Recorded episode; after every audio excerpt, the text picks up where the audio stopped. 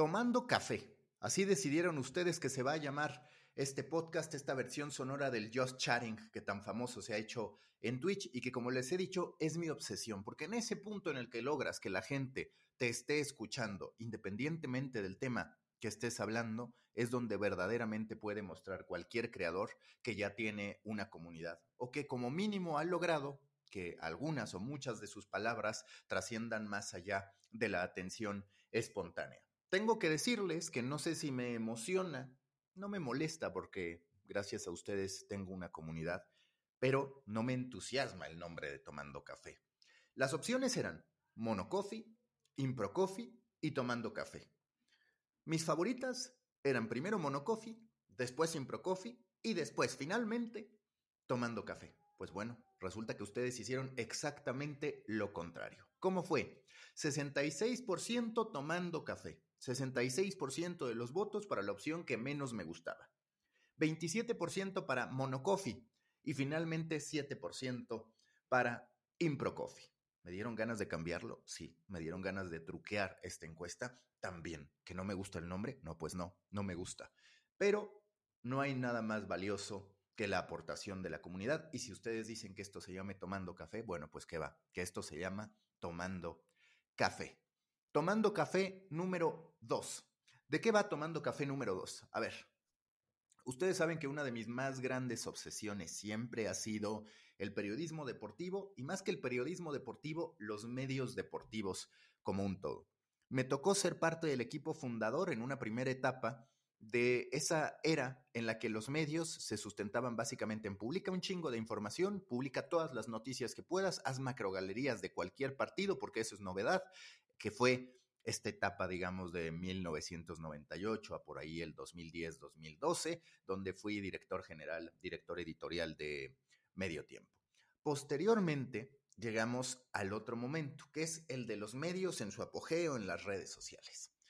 Esto quiere decir, medios que hacen contenido en Facebook, posteriormente para Instagram, en ciertos puntos para YouTube y demás, y que desde ahí hacían negocio, pero se olvidaban medianamente de la plataforma propietaria, o sea, del sitio de él, mediotiempo.com, juanfutbol.com, y espiendeportes.com, como le quieran llamar. Esa fue una buena etapa, pero como todo, terminó cayendo, como todo lo que depende de plataformas de terceros. En algún punto, Facebook baja la llave, Facebook cierra la llave, ¿y qué termina pasando? Bueno, pues muchos de los medios que éramos relevantes en esa etapa número 2, que va por ahí del 2012 al 2018, terminan cayendo. Hoy todavía hay algunos que tienen alcance, pero no necesariamente una marca y todavía peor, no necesariamente una comunidad. Bueno, pues ahí me tocó ser eh, director general y fundador de Juan Fútbol. Vamos ahora a la tercera etapa, que es la que en verdad me obsesiona. Me obsesiona porque si ustedes consumen eventos deportivos, estarán de acuerdo en que hoy no hay un medio que nos represente, un medio deportivo que nos represente. Todos se están quedando viejos, todos se están quedando con las mismas polémicas, todos prácticamente dependen de exactamente lo mismo, los derechos de transmisión. Y esos derechos de transmisión a final de cuentas les cuestan millones de dólares, nos están complicando las cosas directamente en nuestros bolsillos porque no tenemos que pagar por una, sino por varias plataformas y de repente resulta que extrañamos el fútbol total solo por Sky con todo y el video, el anuncio del Piojo Herrera porque resulta que ya en vez de pagar por una plataforma, tenemos que pagar por cualquier cantidad de plataformas. Tenemos en Paramount la Premier League, tenemos en VIX, que si bien no hay que pagar, cuando menos hasta ahora, por el fútbol, pues tenemos que estar yendo a otra plataforma. Tenemos en HBO Max la Champions, hablando de México. Y así nos podríamos ir tal, tal, en Sky está la liga. Pero fuera de los que no tienen derechos de transmisión, que de por sí tiene su riesgo, porque pues todas estas plataformas invierten miles de millones de dólares. Por ejemplo, Apple TV se supone que está por ganar los derechos para transmitir los partidos de los domingos de la NFL y estaría pagando 3 mil millones de dólares por temporada durante 10 años. ¿Es algo que Apple puede hacer? Pues sí, porque para ellos es más marketing que otra cosa, porque ellos están encontrando también cómo crecer en el aspecto publicitario. Pero resulta que a este ritmo, ni siquiera ESPN va a poder sostener la inversión.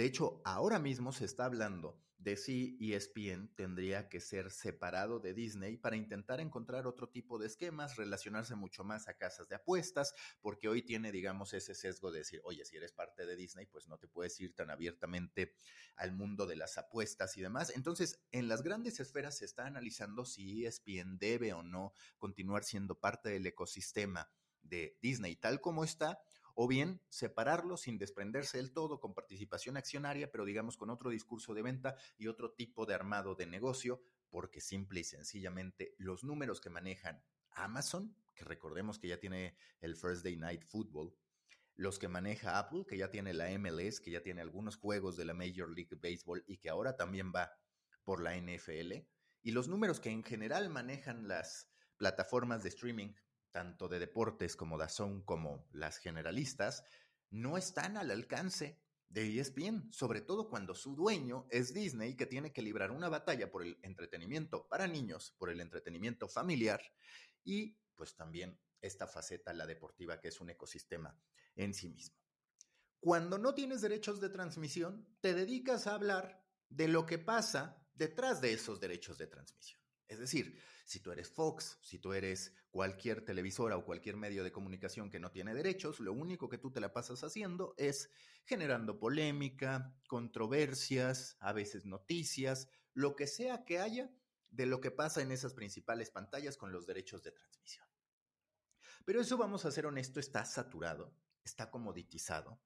Para polémicas hoy no hace falta una mesa de análisis con personas trajeadas que están simulando una postura. Álvaro Morales como la meca de esos personajes que yo aborrezco, lo tengo que decir, me tiene hasta la madre ese tipo de propuesta de entretenimiento, si cabe la expresión, que yo lo pongo muy entre comillas, porque hay creadores que lo hacen. Y lo peor de todo no es tanto que se esté perdiendo esa autonomía o ese espacio muy particular de los medios de comunicación, esta desintermediación esta caída de los muros para que cualquiera cree contenido se comprende.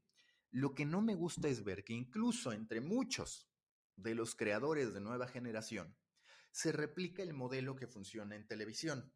Hay algunos que cambian, sin duda, y podemos mencionar la media inglesa, podemos mencionar propuestas como de pronto lo que vemos con algunos creadores, Juanca en TikTok, Juanca Pepe, por ejemplo, que lo que hace es hacer lip sync del deporte, que es risa fácil, digamos, sin gran mérito periodístico de storytelling, pero mínimo está haciendo esas bromas. Pero si nos salimos de ese espectro, nos encontramos con más de lo mismo, con creadores de nueva generación que en el fondo lo que quieren es ser tan famosos como los de televisión, nada más que ahora a través de otras plataformas, de otros mecanismos. ¿Dónde entonces va a estar la verdadera innovación en los medios deportivos? ¿Dónde van a estar esos medios de tercera generación?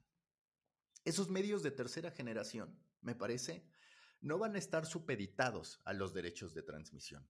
Esos medios de nueva generación van a estar mucho más cercanos a lo que hace Ibai con la velada del año que a lo que hace Televisa, a lo que hace HBO, a lo que hace Fox Sports, a lo que hace ESPN. Porque incluso cuando tienen los derechos de transmisión, y eso lo sé por muy buenos amigos que tengo en las televisoras, pues al final no son libres de opinar, no son libres de decir cosas. Particularmente si tienes derechos de transmisión, ofreces la versión más descafeinada del entretenimiento que a algunos gusta, que es la polémica. ¿Por qué? Pues porque resulta que si estás en Televisa, no le puedes mentar la madre a los tigres. Resulta que si estás en Televisa, como lo vimos, no puedes salir a decir la verdad sobre Santiago Baños porque si no te forzan después a ofrecer una disculpa o a decir que exageraste. Resulta que no puedes tocar a determinados equipos porque te encuentras con que los directivos se molestan. Ese es también uno de los grandes problemas del deporte profesional. El deporte profesional, históricamente, no se había concebido o no se ha aceptado a sí mismo como un entretenimiento sobre todo en las cabezas de técnicos. Y cuando las cabezas, cuando quienes dirigen los proyectos deportivos no tienen claro eso, pues claramente dinamitan mucho de lo que tendría que ser entretenimiento. Y lo cierto es que la controversia, el debate, la apertura de opiniones es parte medular del entretenimiento deportivo. Que si con respeto, sin respeto, que con matices, que sin exageraciones y ridiculeces como las de Álvaro Morales, sí, sin duda. Yo también estoy a favor de que eso se erradique. Pero lo que no se puede es llevar a un estado en el que no cabe el humor cuando tú tienes los derechos de transmisión. Porque entonces, insisto, los que tienen los derechos de transmisión son los más descafeinados, son los que más atentan contra la verdad, son los que te dan versiones oficialistas de algo que en estricto sentido tendría que ser un juego. Pero es que hemos estado tan obsesionados con el alto rendimiento que eso ha terminado por limitar todo lo que está alrededor, como cuando Manolo Lapuente, un técnico que espero muchos conozcan, y si no es que me están escuchando jóvenes, en cuyo caso me da gusto, pero a mí me hace sentir viejo, que el güey lo que dijo fue básicamente, para entretenimiento, vayan al circo. Si quieren espectáculo, vayan al circo. Ahí se refleja muy bien lo dramático que es el fútbol visto desde los protagonistas. Si a eso sumas que cuando entras a esa narrativa de que el espectáculo es afuera, pues entonces te fundamentas en el resultado. Y la parte del resultado empieza a ser muy aburrida o empieza a estar jodida porque la gente lo que quiere es entretenimiento constante, no cada 90 minutos y muchas veces que termine 0-0 un partido. Entonces, tener los derechos de transmisión no es lo mejor porque te termina descafeinando en la gran mayoría de los casos. Estás atado de manos, no puedes hacer mucho. En los grandes eventos deportivos, por ejemplo el Mundial o los Juegos Olímpicos, hay muchísimas cosas que están amarradas. Oye, que no puedes hacer esto, no puedes hacer esto, no puedes hacer esto. Si no tienes los derechos de transmisión, no tienes tus propios creadores, no tienes tus propios conceptos, ¿qué pasa? Bueno, simple y sencillamente eres un repetidor que se monta en polémicas prefabricadas que ya todos conocemos, que en cierto sentido ya se libran en Twitter sin necesidad de que salgas tú a hacer una payasada a cuadro y demás. ¿Dónde encaja entonces el medio de nueva generación? Encaja básicamente en concebir un medio de nueva generación que se maneje más como colectivo que como medio. Es decir, todas estas jaladas de, ay, mi redacción en el medio deportivo y mis reporteros que van a cubrir la noticia y demás, empiezan a estar obsoletos. Se trata de entretener, se trata de entretener. Y para entretener lo que hemos de tener es una serie de voces reconocidas, con una capacidad de generar entretenimiento relacionado y no relacionado a lo que pasa en la cancha, solo por citar uno de los escenarios, de los lugares donde se lleva a cabo el deporte, pero también a poder hablar de, por ejemplo, series, a poder hablar de lo que está consumiéndose en la cultura del fan. Antes le hubiera dicho man cave, ahora por cuestiones de tacto social, llamémosle, de sensibilidad y también porque es una realidad que las mujeres están consumiendo más deporte, yo hablaría de, a ver, entendamos cuál es el concepto de fan cave en la actualidad. ¿Cabe un concepto de fan que solo tiene como punto de entretenimiento la NFL? Difícilmente. Uno que solo tiene como punto de entretenimiento la Fórmula 1, difícilmente. Incluso con el fútbol pasa exactamente lo mismo. Nos entretienen distintas cosas, no solo el deporte. Así como se han ido diluyendo muchas diferencias entre formatos, ahora tenemos que reconocer que el deporte donde compite es en la industria del entretenimiento. Y si hoy, domingo, por decir cualquier cosa, se está estrenando el nuevo episodio de House of Dragon, es posible que ese aficionado en realidad tenga ganas de hablar de House of Dragon porque en el fútbol no ha ocurrido absolutamente nada. O su equipo va de la mierda y no quiere hablar de eso. Está House of Dragon pero también está el potencial entretenimiento en los eSports, pero también está el estreno de otra serie que se haya podido presentar. The Ringer es, por ejemplo, una gran muestra de eso. A ver, es de deportes, pero en términos generales es de cultura pop. Y no está obsesionado con hablar de deportes cuando no hay deporte. Tienen sus shows que hablan sobre estas series de televisión y las analizan como nadie, de una manera obsesiva, como fanáticos precisamente y tienen sus shows obsesivos de deportes y tienen algunos otros que son una combinación. The Ringer es una muestra de lo que tendría que ser un medio deportivo de nueva generación. El medio deportivo de nueva generación se crea sus propios derechos de transmisión. Por eso he apuntado sobre todo en TikTok, síganme, la neta estoy contento con cómo me está yendo ahí, llevo 131 mil seguidores, ya después les hablaré de la chinga que es estar pensando en qué publicar, que a veces no tienes ganas, que a veces te ves de la mierda a cuadro y dices, güey, esto me está deprimiendo más que lo que me está emocionando. No me tendré algunos miles de views posiblemente, si bien me va, pero en la realidad estoy jodido porque miren lo culero que me veo a cuadro. Eso termina pasando. Pero yo he insistido ahí en que, por ejemplo, Ibai con la velada del año es una gran avenida a explorar. Porque tú tienes a un Ibai que enfrenta streamers, que crea su competencia, es decir, su propiedad intelectual, no le está pagando a nadie, no está invirtiendo, porque además no tendría el dinero para la Champions League. No está invirtiendo ni siquiera en los derechos de transmisión de la Copa América, como los que le dio Piqué a cambio de que él promocionara la Copa Davis, sino que está juntando a una serie de amigos. Por supuesto, cada vez empieza a haber más dinero involucrado en el armado del negocio y demás, y crea una franquicia que si es más chica, que si es más grande, que nunca va a llegar al tamaño del deporte profesional, eso lo puedo entender perfectamente.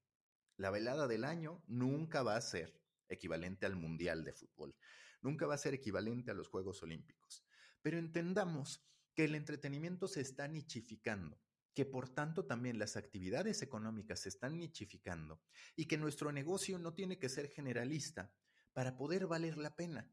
Porque a final de cuentas, en un momento como el que estamos viviendo, de lo que se trata es de que nosotros, ya sea que estemos a nivel independiente, creador, a nivel colectivo, con múltiples creadores o bajo una organización, la que sea, pues va de que hagamos un buen negocio para nosotros. ¿De qué tamaño? Lo que nosotros consideremos que es buen negocio.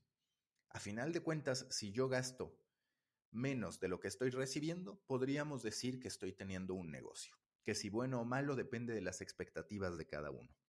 E Ibai Llanos está a las puertas de poder decir, ¿sabes qué? Que la velada del año quiero que se transmita en la televisión árabe, por decir una exageración. Y la televisora árabe posiblemente le pague por, por esos derechos de transmisión. Y entonces lleven a un streamer árabe o de donde sea a la velada del año. De hecho, ya está mencionando que en la velada del año 3 habría streamers o canadienses o estadounidenses. ¿Se imaginan lo que pasaría que de pronto esos streamers, Twitch o cualquier otra plataforma o televisora dijera, ¿sabes qué? Que yo quiero llevar la velada del año a Estados Unidos, yo la quiero llevar a Canadá. Ahí estamos hablando de alguien que creó su propiedad intelectual, que no se ató a estar hablando de lo mismo que todos hablan, a estar intentando sacar petróleo donde ya no lo hay, porque lo cierto es que está absolutamente sobrepoblado el escenario de los medios deportivos. Ya no hay más espacio para polémica. A ver, espacio hay, Incluso puede que audiencia, que tengas miles de seguidores, pero el dinero se está quedando con los mismos y de pronto podrá haber una repartición, pero vamos, que lo que estás haciendo no es ni original, ni innovador, ni construye en este nuevo ecosistema de entretenimiento. Pensemos en Barstool Sports. Barstool Sports, como yo les decía, recordando el episodio pasado con Andrew Tate. Andrew Tate básicamente se autonombra como el rey de la masculinidad tóxica. Es un posicionamiento claro, que genera animadversión de inmediato en determinado sector, es obvio que sector, asume las consecuencias y ¡pum! construye su audiencia. Venga, que voy construyendo dinero, voy construyendo mi ecosistema y no me importa todo lo que está alrededor. Es más, lo que está alrededor, incluso lo adverso, me termina ayudando. Hasta que llegó un punto como este en el que lo banearon, pero ese es otro tipo de situación que habrá que ver cómo se fortalece, porque detrás de la prohibición hay siempre un deseo que puede emerger y si lo capitaliza bien, que astucia a nivel marketing sí que la tiene, pues puede reposicionarse y puede aparecer en televisión y ya veremos qué es lo que sigue para Andrew Tate. Algo parecido es lo que ha hecho Barstool Sports. Barstool Sports tiene esta figura en Dave Portnoy que es muy clara en sus convicciones, que es muy clara en lo que persigue, en lo que defiende, en lo que no, que en algún punto ha sido considerado incluso como un potencial candidato republicano a la presidencia de Estados Unidos, que ha construido una marca abiertamente redneck. A ver, Barstool Sports no espera que los hispanos lo sigamos. Barstool Sports, más allá de que tiene a Erika Nardini y demás, no espera que sean muchas las mujeres fanáticas de Barstool Sports. Ellos son así, van directamente para hombres con posturas extremas, un tanto sexistas, un tanto misóginos, y terminan construyendo su audiencia. Son tan grandes que han lanzado a partir de exjugadores de la NHL, es decir, de la National Hockey League, un vodka rosa que se puso en su momento entre los más vendidos en Estados Unidos. También a partir de eso, de un podcast, terminaron lanzando un torneo, organizando un torneo de hockey amateur e hicieron negocio con él. En su momento apostaron también no por las grandes peleas, no son Dazón que va y le entrega todo el botín completo a el Canelo Álvarez, no, ellos se certifican como agentes, como promotores autorizados, organizan peleas de box amateur, cobraban el pago por evento, tenían merchandising, cobraban la entrada a las peleas. También Barstool Sports, en vez de buscar un comprador como lo hizo The Athletic con el New York Times, es decir, un medio de comunicación más grande que compra un medio deportivo, se terminó asociando con una casa de apuestas. ¿Y qué ocurre hoy? Bueno, pues que Barstool tiene su propio sportsbook. Recordemos también que hace no mucho se dio el anuncio de cómo Colher Daddy terminaba saliendo de Barstool Sports para irse a Spotify, pero ese es un acuerdo que termina también beneficiando a Barstool Sports. E iba de sexualidad, literalmente de temáticas políticamente incorrectas sobre las relaciones entre hombres y mujeres desde la perspectiva de las mujeres. Entonces, eso llama poderosamente la atención. Si ustedes estuvieran viendo el video ahorita, les estaría dando mucha risa, que están volando pelos de mi perro. Tengo un golden y una cocker, que esto se me hace que son del golden, que están pasando por la cámara y se notan. Es de vergüenza, es de vergüenza. Ahorita ya capturé uno y espero que no sigan volando. Ya, ya voló uno más, pero bueno, no me voy a estar distrayendo porque seguro que ustedes dicen, bueno, esto porque lo estoy escuchando. Barstool Sports, una grandísima muestra. Está el caso de 433. 433 pues empieza con mucho video en redes sociales y demás y ahora tiene academias de fútbol. La media inglesa está organizando giras también para ir a distintos juegos de la Premier y demás. Ahí es donde está. Ahí es donde está la oportunidad, organizando eventos, donde está la oportunidad, creando nuevas propiedades intelectuales. Pensemos, por ejemplo, en cómo los nuevos deportes pues no han podido ser conquistados por los medios deportivos de siempre. A ver, siempre salen a decir que AS y su tráfico en eSports es alto o que Infobae tiene una apuesta en gaming. Seamos honestos. Eso no es más que un ruido, una audiencia poco experta que de pronto busca algo y entonces se encuentra gracias a la estrategia de posicionamiento en buscadores que construyen estos medios. Pero cuando un verdadero fanático de League of Legends, cuando un verdadero fanático de Warzone, de Minecraft, de Call of Duty, piensa en algo que le sea de utilidad, no va a ir a Infobae, no va a As, no va a Marca. Tiene a sus propios streamers, tiene sus propias fuentes, tiene reporteros especializados particularmente en redes sociales y no a los medios tradicionales. Entonces, ¿qué es lo que tenemos que construir?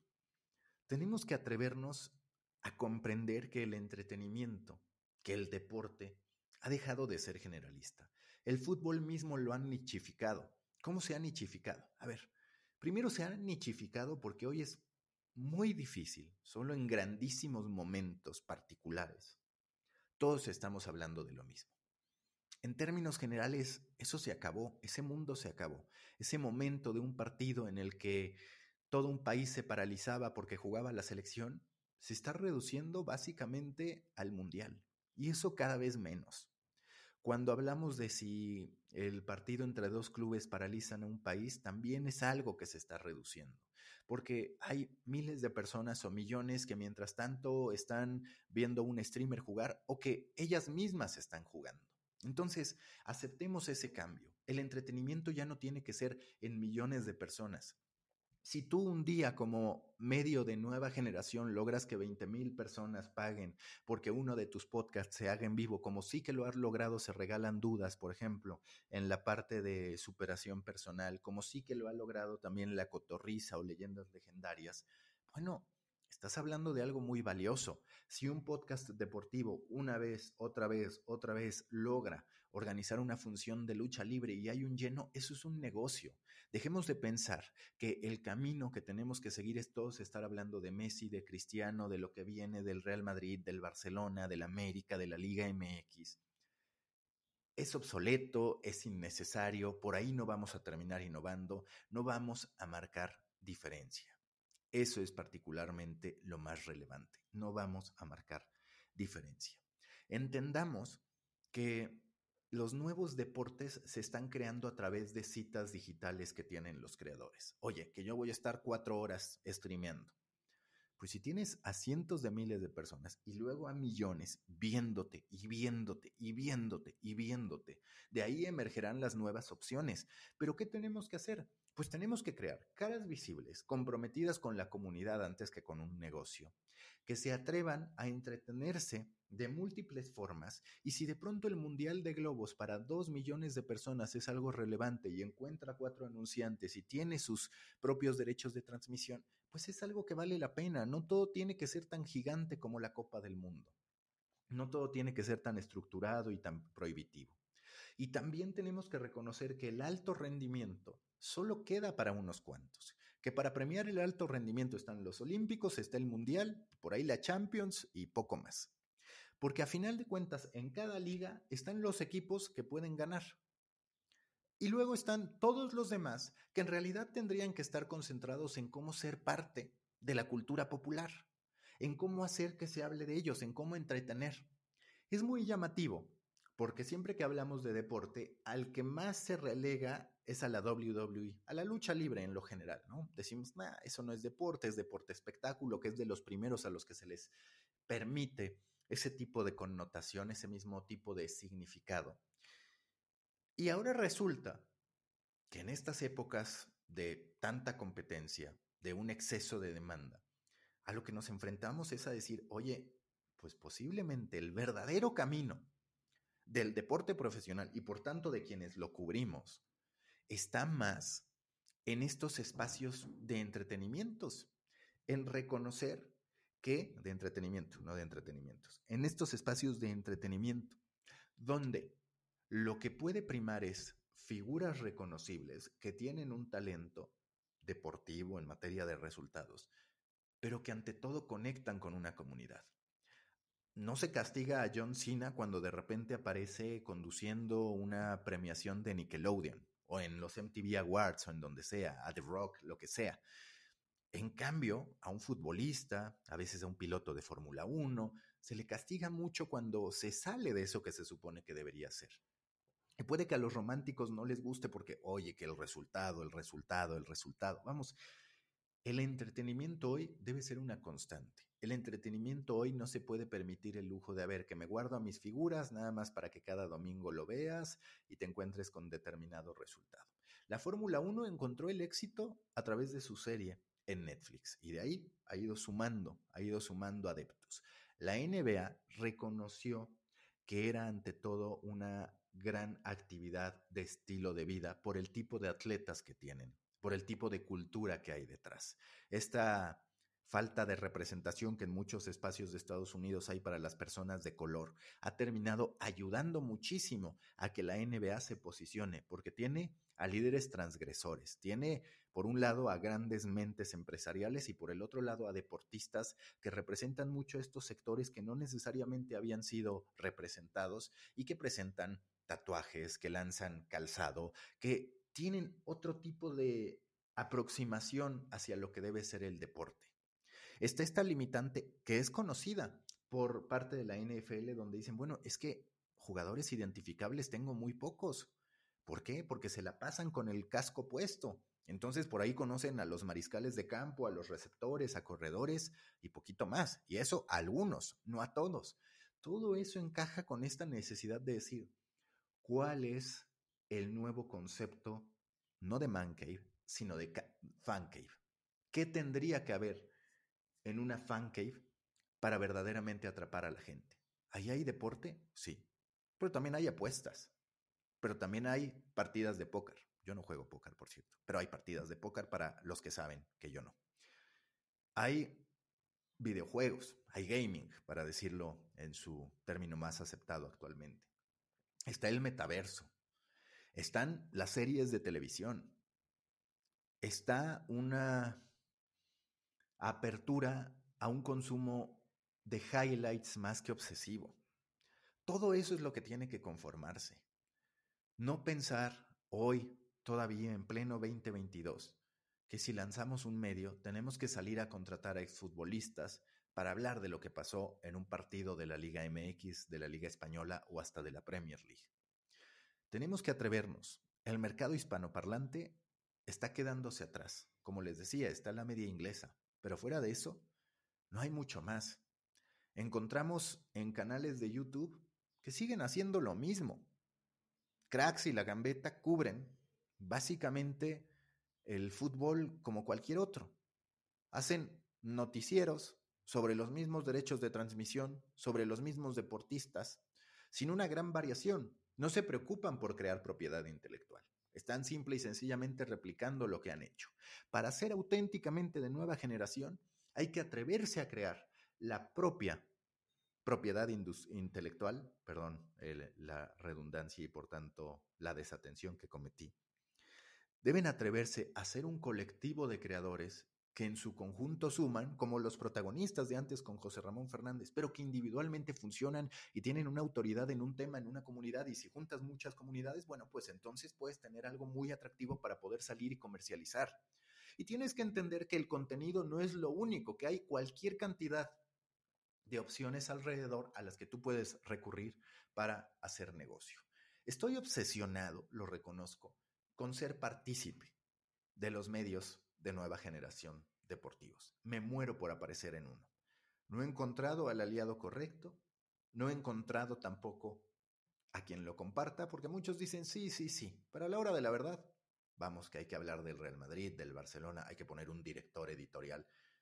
Figuras obsoletas, figuras que nos aferramos a ellas y ojalá, ojalá estemos listos para pronto dar ese paso. Porque si no, ese paso nunca va a pasar por los medios deportivos. Ese paso lo van a dar los creadores que se van a convertir en el nuevo ESPN y los que en algún punto nos consideramos periodistas deportivos, vamos a quedar obsoletos, nos vamos a ir a la mierda.